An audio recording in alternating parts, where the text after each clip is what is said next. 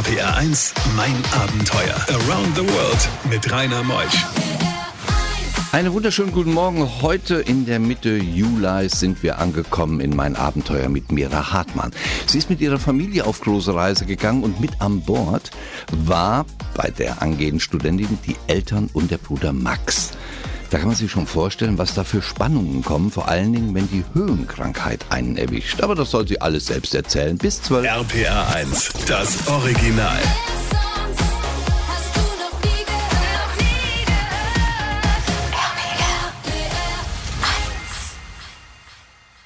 RPR 1, mein Abenteuer. Mira ist da. Moin, Mira. Morgen.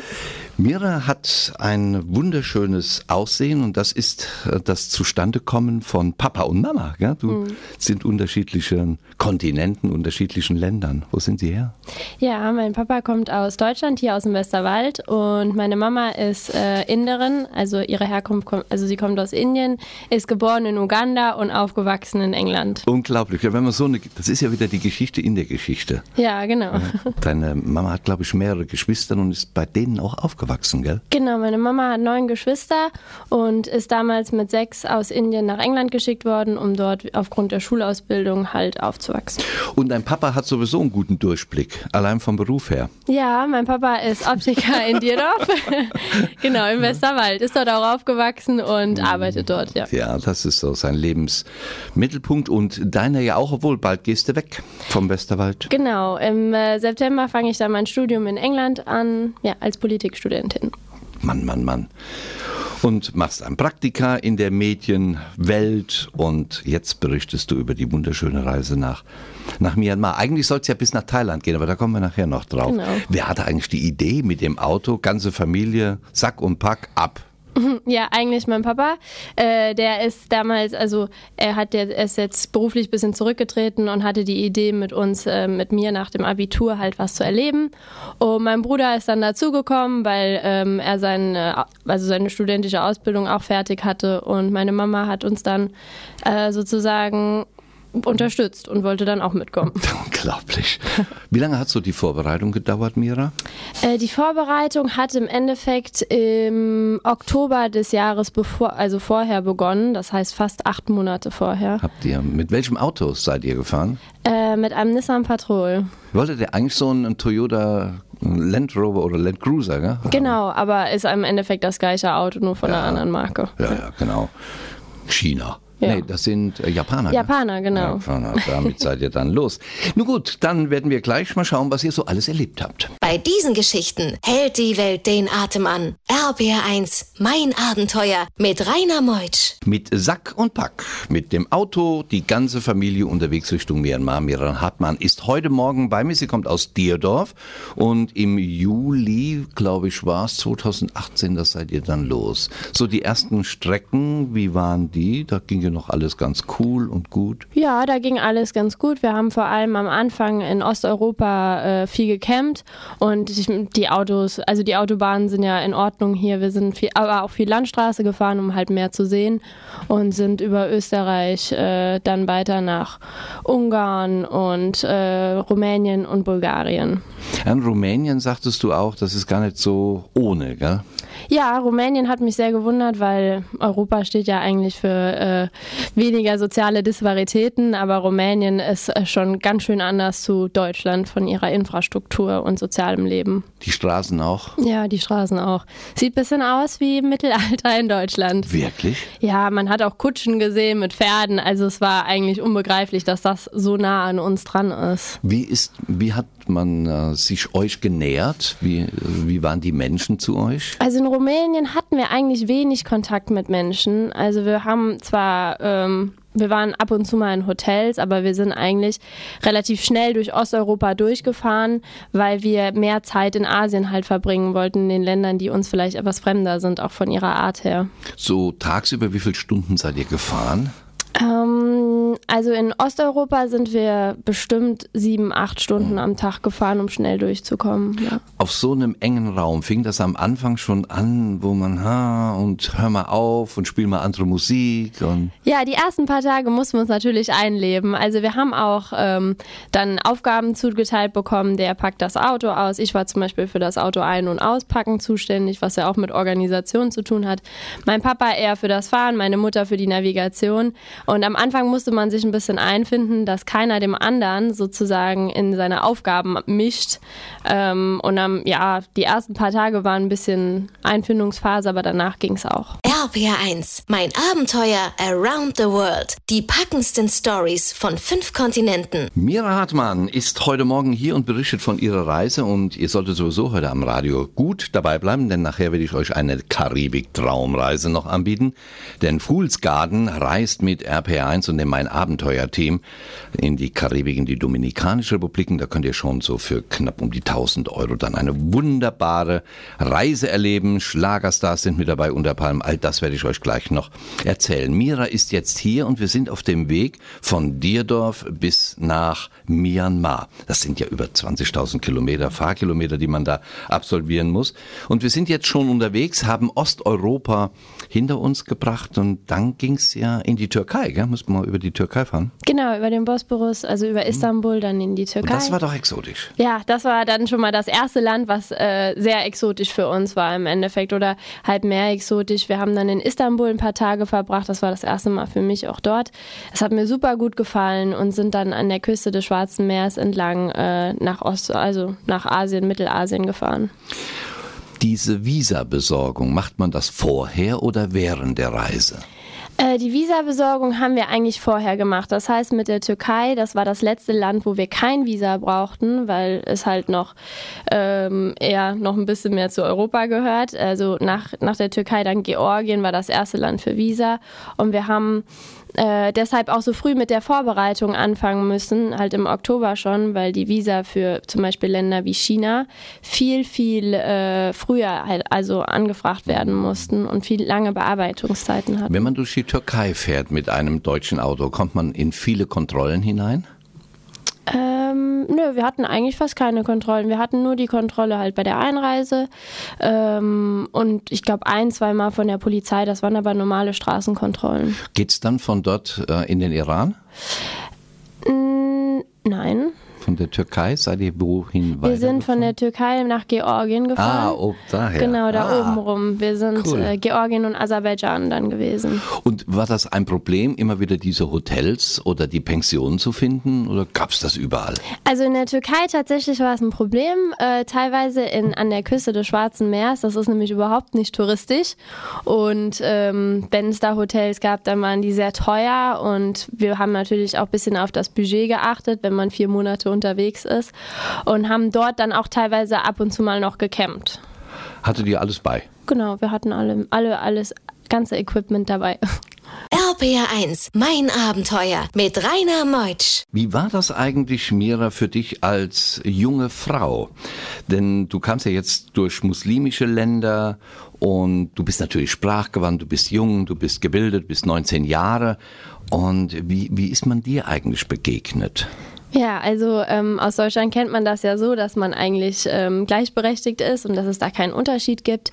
Aber ähm, ich musste mich dann schon damit zurechtfinden, dass es in so Ländern wie Usbekistan, die ja voll äh, muslimisch sind und äh, dass es da eine Schwierigkeit gab, sozusagen als Frau sich durchzusetzen. Vor allem halt an Grenzübergängen ähm, haben die Polizisten oder die Beamten mich nicht immer so ernst genommen. Da musste ich dann auch ab und zu mal meinen Bruder vorschicken, wo das Ganze dann viel, viel schneller ging. Damit musste man sich ja dann irgendwie auch abfinden. Erstaunlich, gell? wie das immer noch so diese, dieses Ungleichgewicht Genau. ist. Aber das hat ja auch deine Mutter dann gell, als Inderin ja auch schon oft erlebt, obwohl da war sie nicht lange in Indien. Aber die Menschen dort werden da noch unterdrückt, die weiblichen. Ne? Ja, das ist wahr. Also das, wir sind auch öfters früher nach Indien gereist. Man merkt das schon, dass es da einen Unterschied gibt und dass ich, ähm, ich hatte das damals bei Reisen auch, dass Frauen dann einfach ignoriert werden. Und das ist dann, naja. Aber so irgendwelche äh, äh, Probleme mit dem Auto habt ihr bis dahin dann nicht gehabt? Äh, bis dahin hatten wir gar keine Probleme mit dem Auto. Ne? Hat alles super funktioniert. Wir hatten, ach ja, wir hatten ähm, in Georgien einen kurzen Zwischenfall äh, in, einem, in einem Kreisel, wo uns einer gerammt hat. Uh. Ja, wir hatten einen kleinen Unfall, ähm, der hatte uns gerammt und ist dann auch stehen geblieben, aber äh, ist dann nach zwei Minuten, nachdem wir uns umgedreht hatten und die Polizei rufen wollten, einfach weggefahren. Ai, ai, ai, ai, ai. Also Karibik ruft, hatte ich eben schon mal angekündigt, die Traumreise mit äh, Schlagerstars und Fools Garden vor allen Dingen. Die machen ein extra Konzert für unsere Mein Abenteuerhörer. Mit Condor fliegen wir, all inclusive im Fünf-Sterne-Hotel. Direkt am Strand liegt ja eben diese Bachir Principe Turquesa Anlage und die ganzen Veranstaltungen, auch Abenteuer-Weltumrundung ist drin, ein Fools Garden Konzert, Reiseleitung ist da. Alle Getränke, alle Essen, alles inklusive. Neuntägig, man kann auch verlängern, kostet das 1149 Euro. Ihr könnt Infomaterial kostenlos anfordern unter mein.abenteuer rpr1.de.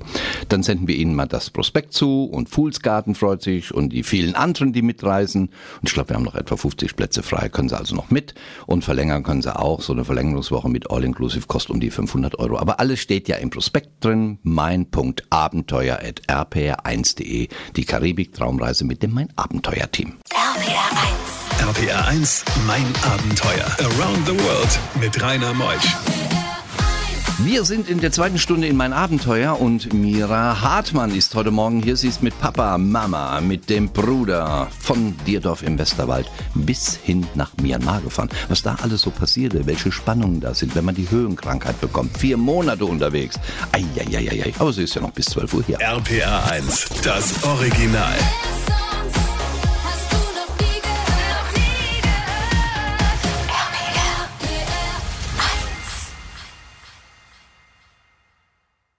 RPR 1, mein Abenteuer. Mira Hartmann, 19 Jahre jung, bald Studentin in London, jetzt noch genießend den Westerwald, das schöne Wetter hier. Mira ist unterwegs mit ihren Eltern. Wir kommen jetzt Richtung China, weil wir wollen ja auch ins Himalaya. Das ist nicht einfach, dort einzureisen. Nee, tatsächlich nicht. Wir haben äh, deswegen ja auch schon im Oktober mit den Vorbereitungen begonnen. Das war halt China, die es so lange gebraucht hat, um, um die Visa zu beschaffen, die Autogenehmigungen, die Führerscheine etc. Und ihr kommt oft in Militärkontrollen, wenn ihr dann drin seid. Wo seid ihr eingereist in China? Ähm, Im Norden, an der Grenze von Kirgisistan nach Ah. China. Genau. Ihr wolltet ja ins Himalaya und dann kamen viele Kontrollen, gell? Genau, wir hatten, abgesehen von den drei Tagen Grenzübergang, die wir hatten, ähm, danach 40 Militärkontrollen in zwei Das ist Wochen. unglaublich, ja. Ihr musstet auch so ein Desinfektionsbad nehmen. Das Auto im Zoll wurde durchsucht, durchleuchtet.